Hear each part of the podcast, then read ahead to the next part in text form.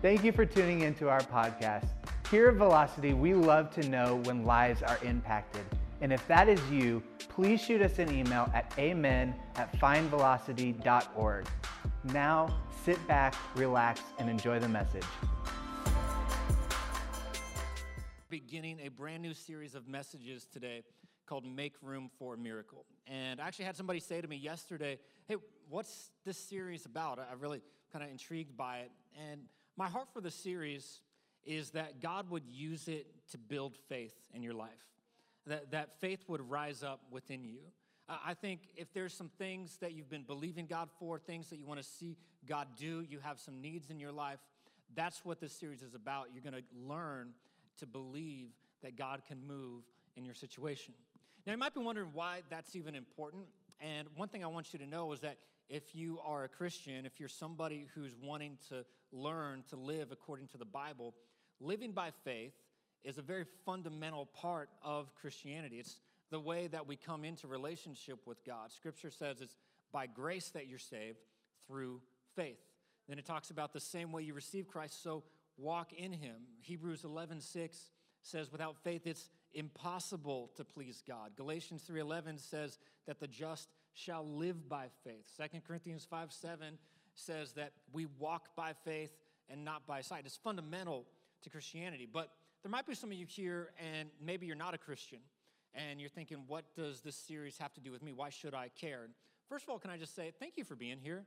Man, if you're here and, and you're just kind of checking this church thing out, I'm so glad that you felt comfortable enough to come to this place. I want you to know that we designed this church with you in mind, and that the whole reason we started this church is really because I had a lot of friends that didn't feel like they could ever go to church, and I wanted them to know that God loves them, that, God cares about their life, that the Bible's relevant to what they're going through. And so maybe you're here and you're like, man, I'm not a Christian, but I'm just kind of wanted to check this out. Here's what I would tell you I want you to view this entire series, what we're going to look at over the next several weeks, I want you to view it through the lens of your greatest need. Whatever that need is in your life.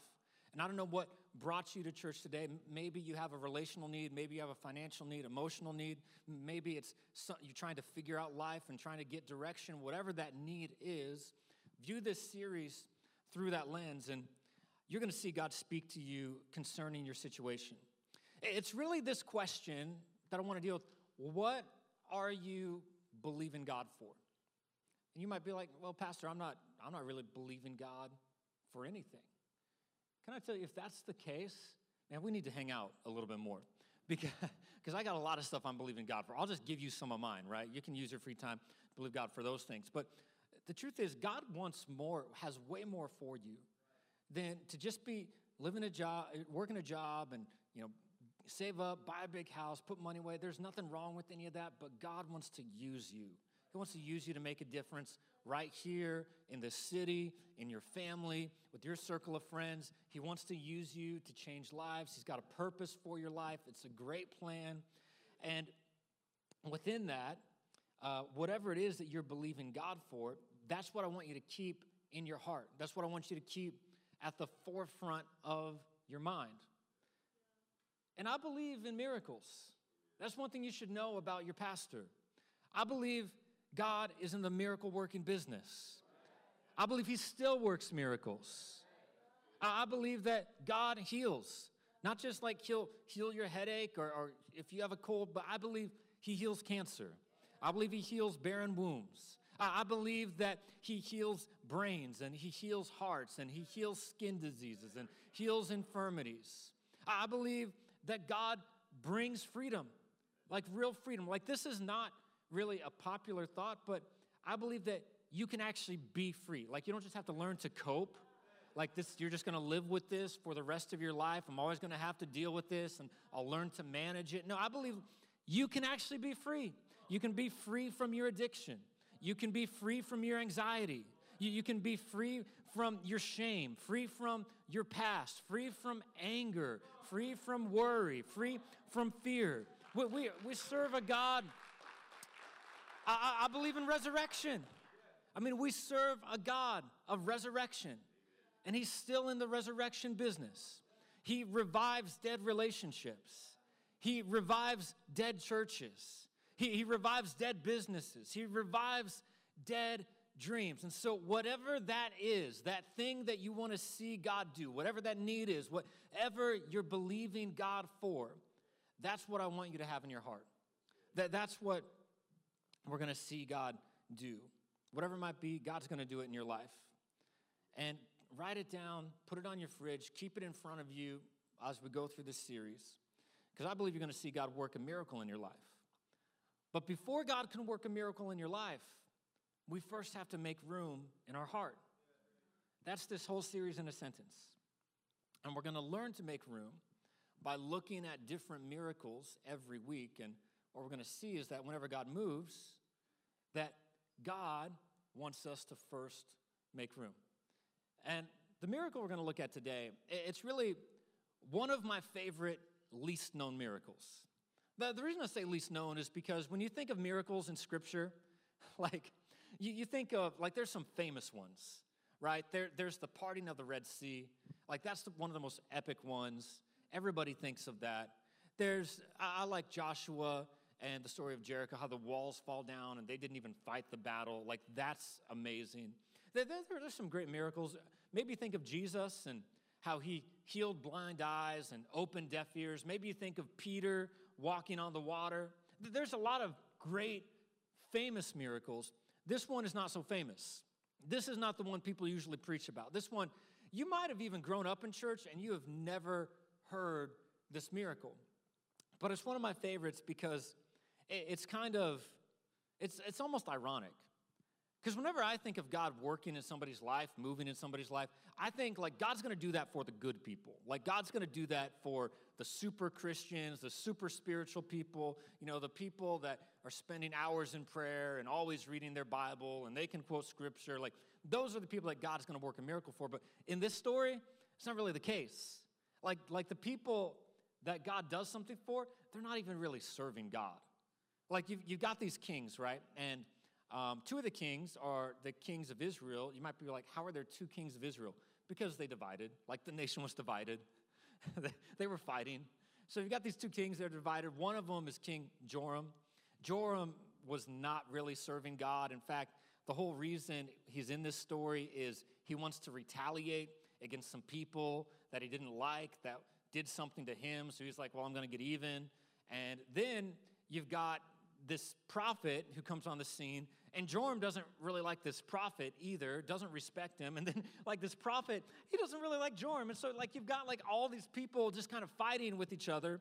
And in the middle of it, God shows up and says, I'm still going to work a miracle because my miracle working power is based off of my goodness, not your goodness. You can't earn it. And I'm going to help anybody that's going to call out to me in their time of distress. And that's what happens. So, let's put that in mind. I want to look at the scripture today in 2 Kings chapter 3. We're going to start in verse 9, and then we're going to pray and we'll get into this message. But 2 Kings 3, verse 9, it says So King Joram and the kings of Judah and Edom set out. And after marching seven days, they ran out of water. There was none left for the men or the pack animals. In verse 10, it says, We're done for. King Joram exclaimed, The Lord has put the three of us at the mercy of the king of Moab. Now, that's not true, by the way. They put themselves in this situation. They're not even serving God, but I don't know, isn't it so convenient sometimes how when things aren't going well, it's so easy for us to blame God? I mean, we don't think anything about giving him the credit when things are good, but the moment things go bad, it's like, God, why are you letting this happen? Why are you putting me in this situation? God, I need your help. Why, why, why is this happening? So that's what they're saying. And King Jehoshaphat, he was a king that he started out serving God. At this point, he's not really serving God, but he's like, hey, isn't there a prophet? I mean, if you're saying this is God's fault, then let's consult the Lord. Let's see what he has to say about it. And this officer speaks up and he says, Well, there's Elisha, the son of Shaphat. He's here. He was Elijah's assistant. And King Jehoshaphat's like, Oh, I've heard of him. He's the real deal. He's a true prophet. So the three kings went to Elisha. I want to stop there and pray, and I'll break out more of the story as we get into it. But I'm calling this message today, if you're taking notes, faith that works. faith that works. How many of you would like to have a faith that works? Where when you believe God, you know that you're going to see those answers happen. Well, we're going to learn how that happens today. I want to pray. It's always my custom. And I'm just asked that you bow your head with me and receive what God wants to impart to you today. God, we thank you so much for your word, for your truth. God, I ask that you would use me today to speak, and that as I speak, it'd be your words that go forth. Speak to people's hearts. God, talk to them about what they're facing, what they're dealing with. Only you can do that, and I believe you will. I thank you for it, God, in Jesus' name. And everybody who agrees with that can say, Amen. How many of you have ever been in a desperate situation? Ever been in a desperate situation? For me, it's bedtime. Um, bedtime at my house. I'll tell you why. Because uh, bedtime is like a whole ordeal. Uh, all the parents know what I'm talking about. I've actually lost count of how many steps are involved in bedtime. Uh, and, and it, it, starts out usually with, uh, with the bath. Some of you are like judging me so hard right now. I love my kids. I just love them better when they're sleeping, okay? Um, sooner they go to bed, the sooner I can have fun with their moms. So, um, like watch a movie or something. So, uh, so the first is bath time, right? And and bath time, like that, like that that that is, you know, there's splashing, there's water all over the place. I have four kids. I'm talking with Pippa, my, my youngest now. She's three years old. And, you know, the problem with bath time isn't so much getting them clean, it's what happens afterwards because it's nudity. Like, like, forget the fact, Pippa just wants to air dry, just run around. And, you know, she gets it from her mom. And it's, um, forget the fact that, like, I've brought the towel and pajamas in, like to, to get her dressed. But no, she's not, she's gonna run around naked. And it's like, you know, can you get this under control? So I like, put on your pajamas, girl. Like, put on your pajamas. Like, I don't know how. I, I need your help.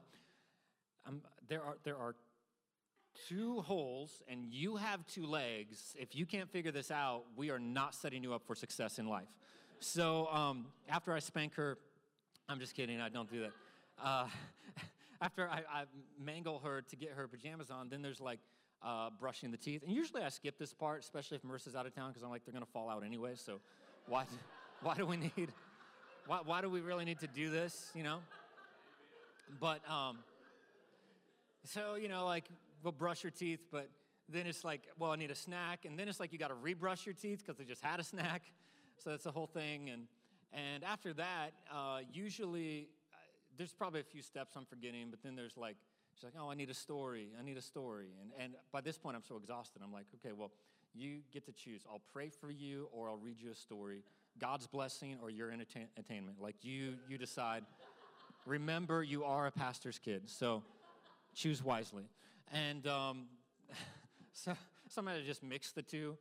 Uh, I'm not even like last night. She brings me this whole big. It's like the whole movie of Frozen in a book, and I'm just like skipping pages, you know, I'm just making stuff up and uh, rapping a little bit in there, you know, just all sorts of things. Um, but at, so, so go through this whole thing, and they still don't want to go to bed. And, and after you get the, white, the, the right like equilibrium of like temperature and covers to clothes and lighting and all of this kind of stuff, you think you're home free. And you crack the door, so there's like a little bit of light, all that kind of stuff. You get in bed, and you hear the inevitable last ditch effort to stay awake. I need some water. I need some water. It's kind of like what's going on in the story, honestly. It's like this last ditch effort. They, they, they've tried everything else and they're finally here and they need some water. And, uh, you know, the, the funny thing is about being in a desperate situation is it'll cause you to look for help in places you wouldn't normally look uh, that's, that's a good thing. And maybe that's what brought you to church today. Maybe you've tried everything else and you're here because you need some help today. The great thing about the story is that God will help you. Doesn't matter what your life is like, doesn't matter how good you've been, doesn't matter everything else you've tried. If you will cry out to God in your moment of need, God will help you. He hears you and He'll help you. The context is see, you got these kings. King of Israel is wanting to prove a point to the nation of Moab. And so he calls his buddies, he calls king of Judah, he calls the king of Edom. It's like, hey, I need you to help me. Let's go show these guys what's up. And this will be easy victories, three against one. But how many of you know that just because you have a great plan, things don't always go as planned. So, so, so sometimes things don't happen as you expect. So it should have been easy. Should have been easy victory. They thought they had this situation on lockdown. Now they find themselves in a situation where they need God to show up. And part of the reason is Moab was 90 miles away. They actually talked amongst themselves. They're like, hey, uh, which way do you want to go? Like, we could take this route, we could take this route. They're like, hey, let's just go through the wilderness. It'll be a little bit faster. Let's go through the desert and we'll get there and it's easy victory anyway. Apparently, somebody forgot to bring the water supplies. They run out of water and now they're like, God, we need you. To, why did you do this? We need your help. That's when they start calling out, Is there a prophet? Any prophet in the house? And this guy, we don't even know who he is. He speaks up. It's like, Yeah, um, there's a guy around here. His name is Elisha, son of Shaphat. And, uh, you know, he was Elijah's assistant. They might not understand what's happening, but they're kind of like, they're disrespecting him. It's, it's like, you know, they're putting a little dig in there. It's like, is there a prophet? Well, I wouldn't say he's a prophet. I mean, he's Elijah's assistant. Will that work? Now, like, you might not know Elijah. Elijah was the man, Elijah was the greatest prophet in Israel. Elijah made things happen. Like, he could, he just, like, like he, one time, he said, hey, it's not going to rain, and it stopped raining. And then later it's like, it is going to rain, and it did rain. Like, he just, he had this ability to just make things happen.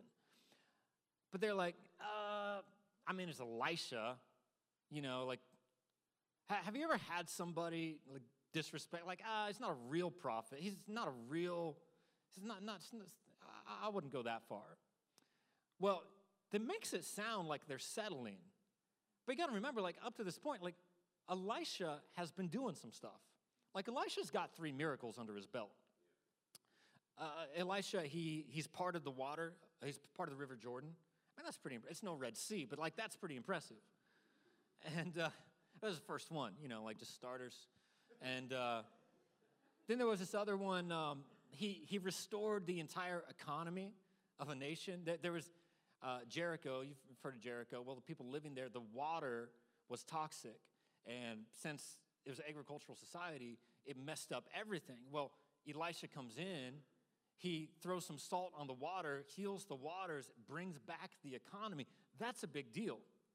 So, I mean, he's got some stuff under his belt. He's parted the Jordan, he's restored the economy of a nation. And uh, there's also this one time, like, he called out some bears and they mauled some teenagers.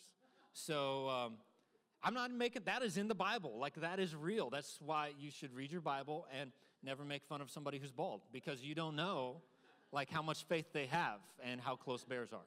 So, uh, Elisha, like, you know, he's just, he, he's got some stuff, but they're like, ah, I wouldn't say that he's a real prophet. I mean, he, I guess he was Elijah's assistant. Will that do? But Jehoshaphat, because he's, you know, he's heard of him before, it's like, oh, yeah, he's a real deal. I know him. Let, let's go see him. So they go to Elisha. Now, the funny thing is, as you may have picked up, Elisha is a little bit of a hothead. Like, you know, he's got kind of an attitude and he cops an attitude with them. So they go to Elisha, like, hey, we're in this situation. We need your help. And then he says, verse 13, why should I help you? like, you're coming to me, you're not even serving God. Oh, you want to call to God now? How convenient. And then, you know, the king of Joram speaks up and he's like, he's like, no, we need your help. It's like, no, eh, you want my help? Why don't you go consult your mom's prophets, go consult your dad's prophets. Like, that's what you should do. Now, you might not pick up, but he's like saying, this is like your mama in biblical terms. It's like, yeah, go, your mama's prophets and your daddy's, just like all sorts of stuff. But Joram's like, no, we need your help. This is God's fault. And he says, oh, really? Well, let me tell you something. Like, by the living Lord, whom I serve, like, I'm serving him, you're not. Another little dig, you know, just kind of going back and forth, these, these little digs going on. He says, I swear that I'd have nothing to do with you if I didn't respect your ally, King Jehoshaphat. Now, can you picture this? Have you ever had somebody say to you, like, I don't even respect you?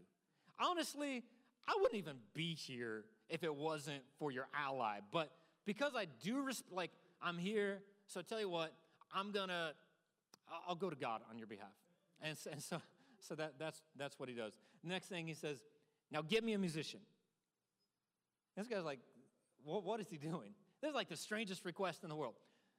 Yeah, I'll help you. Now give me some, I need some background music for this, all right? And we'll watch God work like you need to set the mood. And uh, it's funny because in one translation, you see it in the next verse, it says, so musician played his harp. One translation says, bring me a harpist. It's like, I want you to get the least portable instrument of all time. Find somebody who's good at playing it. Then we'll see if God's in the business of working on your behalf. It's just like trolling them. But uh, that's, that's Elisha for you. And uh, it might seem like a strange request, but actually, this was something that prophets did all the time. Uh, because there really is something to setting the environment. That's why church is better when you lean in. That's why church is better when you take notes.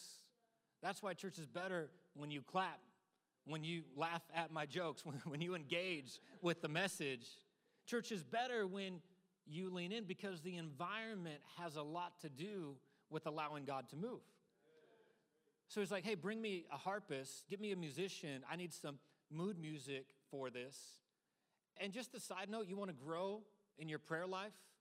You, you want to grow in your faith? You, you want to grow in your relationship with God? You want to connect with God a little easier? Put on some worship music. You don't just need to pray in silence, put, set the atmosphere a little bit. Put, put on some worship music. I do this every time before I come out and speak to you. I'm listening to some worship music. I'm asking God to move. I'm asking God to speak through me. I'm asking God to breathe on this word. There's something about music that kind of brings us into God's presence. And that's what Elisha has going on.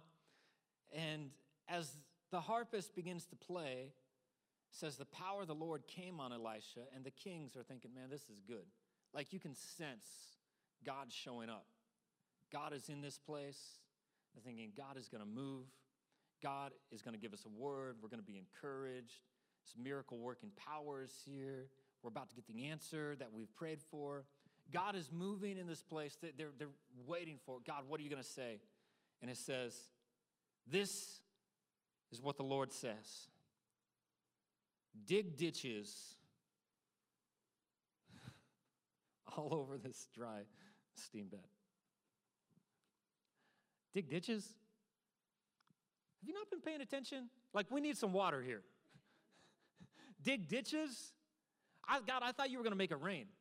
I, I, thought, I thought like it, like the, the atmosphere was going to change. I thought you were going to give me something like a promise.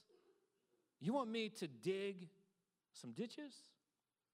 Now, we're talking about a faith that works. And what I want you to see is that a faith that's effective is a faith that's active. You want God to move, God's going to give you an instruction. And I spent all this time laying out the context because in the time I have left, I want to give you three things that are going to help you apply this series and this message to your life. And the first thing I see is that, you know, many times we want God to move. Many times we're asking for God to do something miraculous. But many times we miss the miraculous because the instruction seems ridiculous. God says, I'm going to answer you. I'm going to show up. I've heard your prayer. Hey, I, I know you're in need right now, but I need you to do something for me. I need you to create a structure that is going to hold the blessing that I pour out. Because if you don't build something to contain what I want to give you, you're going to turn a blessing into a curse. And I can't move in your life until you create some space for me to move. God's first instruction was not to pray. God's first instruction was not to fast. God's first instruction was not to repent. No, God's first instruction was to get a shovel and start digging. And I guess what I want to help you understand is lots of times faith feels ridiculous. Faith always feels ridiculous when you're in the middle of it. Faith feels foolish when you're doing it. a, faith that moves mountains, a faith that brings miracles feels foolish. It always feels ridiculous until it works. It, it, always feels foolish until God moves. It doesn't make, I mean, it doesn't make any sense to dig a ditch when you're in the middle of a desert and what you need is water until it rains. Then you look like a genius. But it doesn't feel that way in the middle of it. Now, bear in mind, these guys were not farmers, they're soldiers. They're not good with a shovel, they're good with a sword. But what God says is, I want you to do something that's a little bit uncomfortable, a little bit outside your comfort zone, a little bit awkward. You're not going to be used to it, but that's what I want you to do because the essence of faith is not trusting in your ability, it's trusting in God's ability. See, it's not about, it would have made sense if God said, hey, sharpen your sword. I go, oh, yeah, God, that makes sense because we're going to go in and fight battles and, you know, we need to make sure that we're ready. And I know you're going to do your thing, but yeah, we got to do what we know to do and, and we're good with swords. No, that's not about your ability. It's about trusting in God's ability. Can you imagine how crazy this must have looked? Because they're on the edge of Moab. That's why they're in a desperate situation. They're there, they're ready to go in, but they know if they don't get water, like they're going to be wiped out, they're going to be dehydrated, they're going to, what should have been an easy victory, they're, they're going to be decimated. So they need water. So Moab is on the horizon, and Moab is looking out.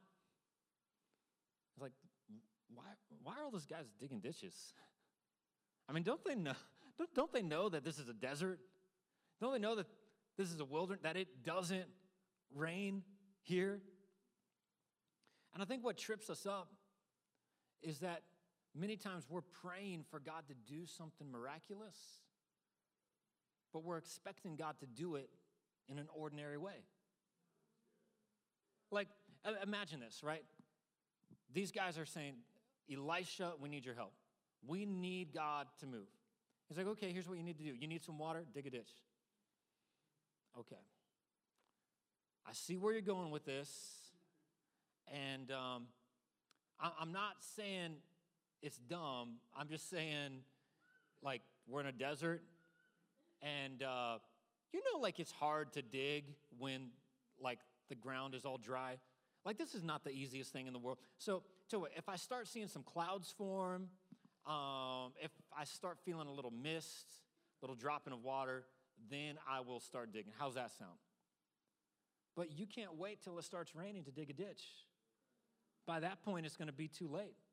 And I think many times we're waiting on God to do something, and God's waiting on us. Look at what this says. He says in verse 17, Hey, even though you will not see any rain or wind, this stream bed will be filled with water, and you and your livestock and your packing will have plenty to drink. And then he, he goes on in the next verse, he says, And this is an easy thing for the Lord to do. This is easy. Can I just tell you, whatever it is that you're believing God for, it's an easy thing for God to do. It's not hard, but He wants you to act first. And the reason He wants you to act, you got to get this, is because God doesn't want to do something for you, He wants to do something with you. God is into partnership. It's one of the mysteries of God is that God can do whatever he wants to do, but he chooses to do it through you. And he chooses to do it through because he wants you to be part of the miracle working process. All the promises in scripture, you look at them, all, all, like it's always, if you will, I will. If you will, I will. If you'll do this, I will do this. And it's not because God is some kind of weird, I need this tit for tat kind of thing. No, it's because God wants to partner with you. Look at Jesus. Whenever Jesus would heal people, he'd say, Your faith has made you well.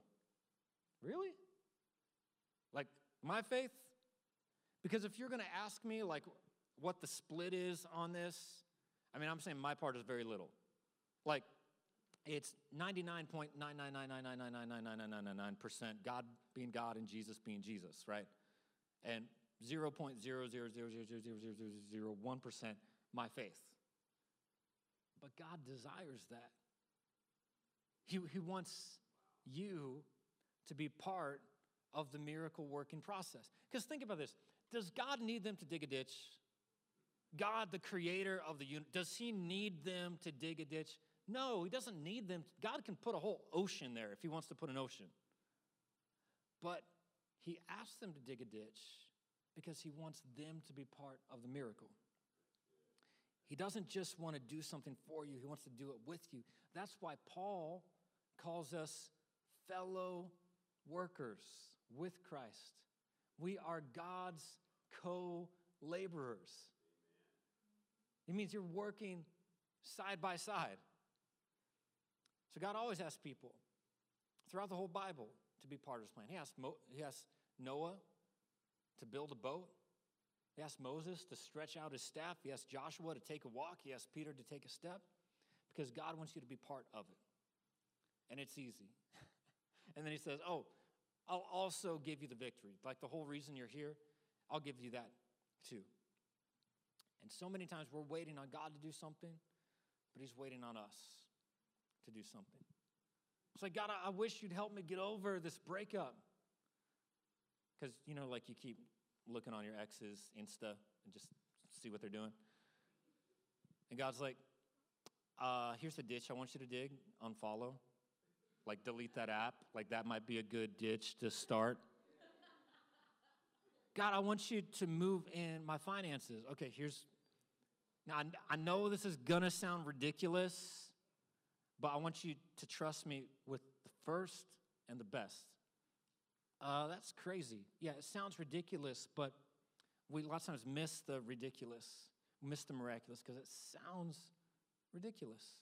God, I want you to do something in this relationship. I, I want you to restore what was lost and broken. He says, okay, um, I can do that, but I need you to actually go to that other person that you're not praying about and that bitterness that you've been holding on to and forgive them. That's the ditch that I want you to dig.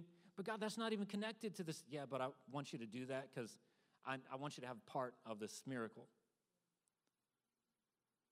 See, God's going to do something in your life, but He's waiting on us first. And here's what I've learned that if we show our faith, God will show His faithfulness. If we show our faith, God will show his faithfulness. If you do what you can do, God will do what only he can do. But I want you to see something about the faithfulness of God, because I've, I've read this story countless times. Like I said, one of my favorite, least famous miracles in the Bible. But I, I saw something as I was preparing this week, never even considered this before. Because it says, I want you to notice, like verse 16, 17, 18, it's like, okay, dig a ditch. You got to do your part. God's going to do something miraculous. He's going to show up. He's going to do amazing things. All this great stuff is going to happen. It's, gonna, it's an easy thing for God.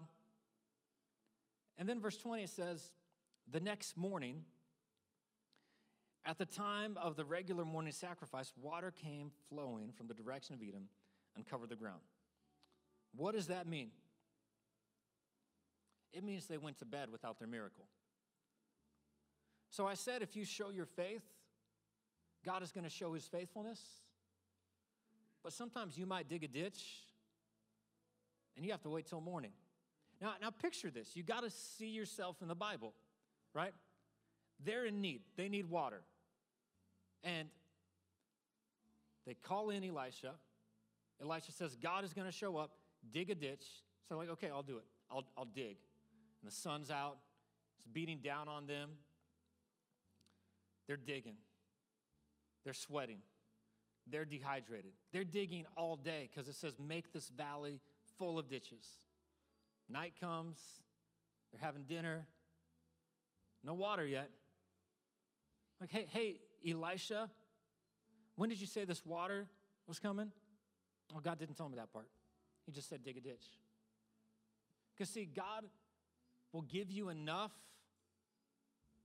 to activate your faith, but He's not going to give you so much that you don't need to trust Him.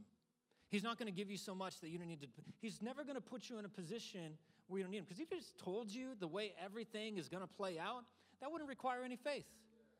And without faith, it's impossible to please God. So he's going to tell you something that's going to activate your faith, but he's not going to tell you so much that you don't still need to trust him. He told Joseph, he's like, hey, I, here's a dream. It's an awesome dream. You're going to lead a nation. It was great. But he didn't tell Joseph, oh, by the way, there's a pit and there's a prison and there's some pain involved and it's going to be like 40 years. It's going to be a long time, but hey, don't worry about it. It's going to, no, he didn't tell him any of that. So they dug a ditch and they're waiting. And I want to tell you that when you show your faith, God will show his faithfulness, but sometimes you got to wait till tomorrow. And so, if God's given you an instruction and you've been obedient, here's what I want to tell you rest, sleep on it. Sleep on it. That's why I love that song we were singing. What it say? I'm going to rest. Because there are some times where you're digging and you've been obedient to what God has called you to do, and the only thing next for you to do is to rest. If you've been obedient to what God has asked you to, if you've done something ridiculous and you still haven't seen it, then rest. Because while you're resting, God's working. While you're sleeping, God's working. It's not going to happen in the way you expect. It's not going to happen in a natural way. It's not going to happen where you see all these things. It's not going to make sense. It seems a little ridiculous. But if, if you will show your faith, God will show his faithfulness.